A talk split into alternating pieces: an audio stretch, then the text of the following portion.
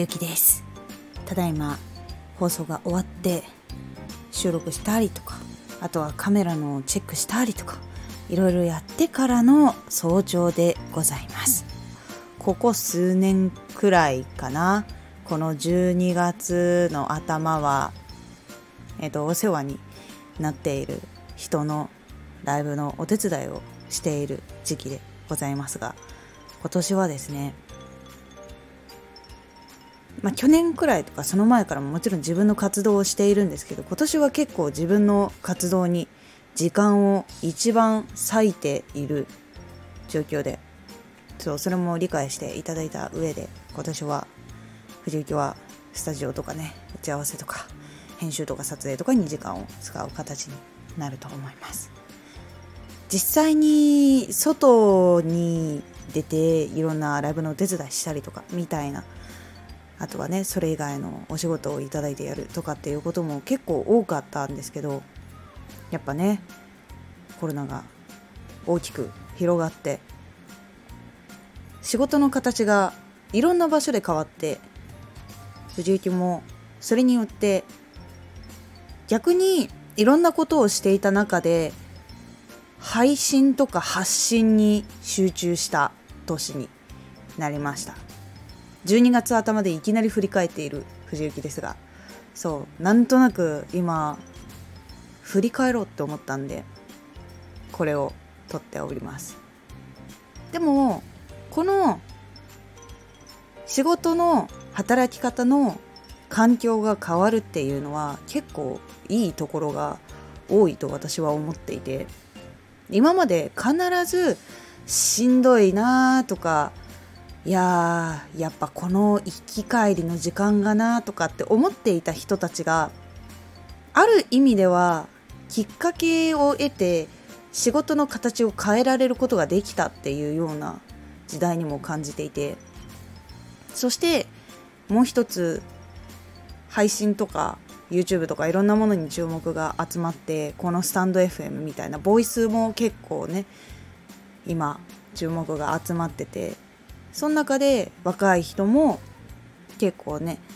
仕事終わってこれからどうしようかなってなっている人も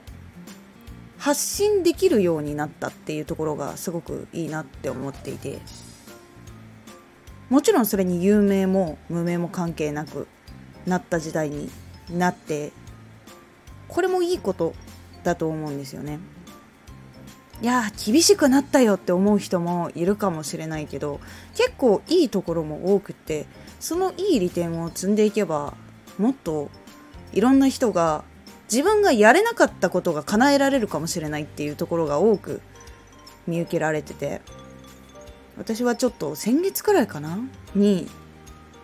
配信のタイトルにしたことがあってチャレンジはいつでもできるっていうのを書いたんですよ。藤木は実際にその時思ったのが本当に時間とか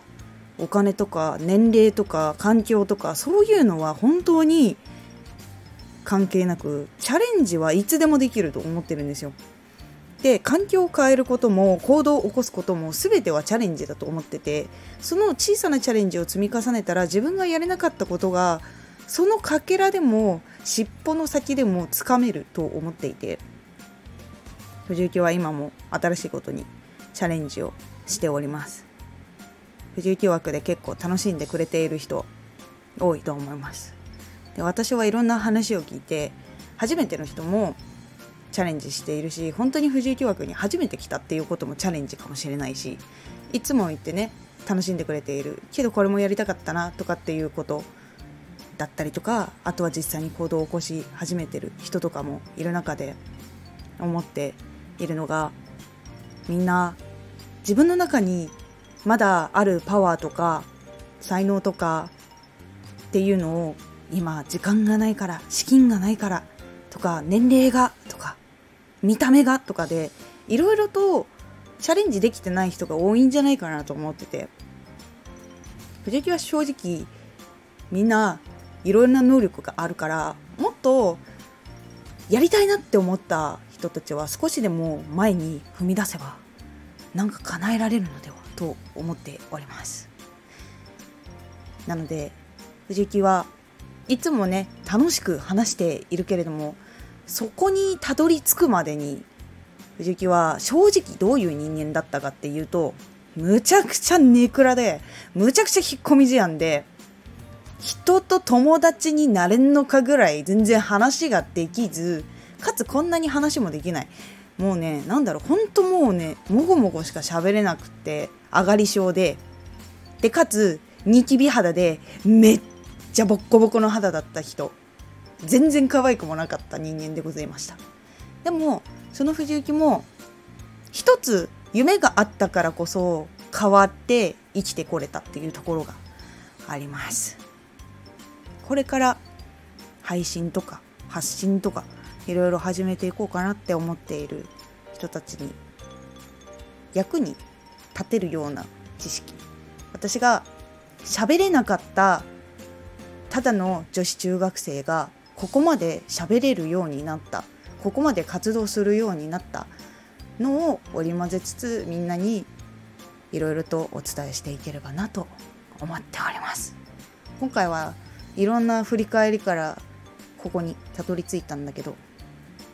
みんなが知りたいこととかあったら是非レターとかで教えてくれれば嬉しいです。結局も自分で学んだこととか発信していこうと思うのでもちろんあの息抜きみたいな楽しいやつとかももちろん発信していこうとは思っておりますので是非どちらの面でも楽しんでいただければなと思います。みんなの人生が幸せになる方向へ向かってくれればをテーマに藤幸もパワーを届けられるようにラジオ今後作っていこうと思います。それでは最後まで聞いてくれてありがとうございます。レター書いてくれれば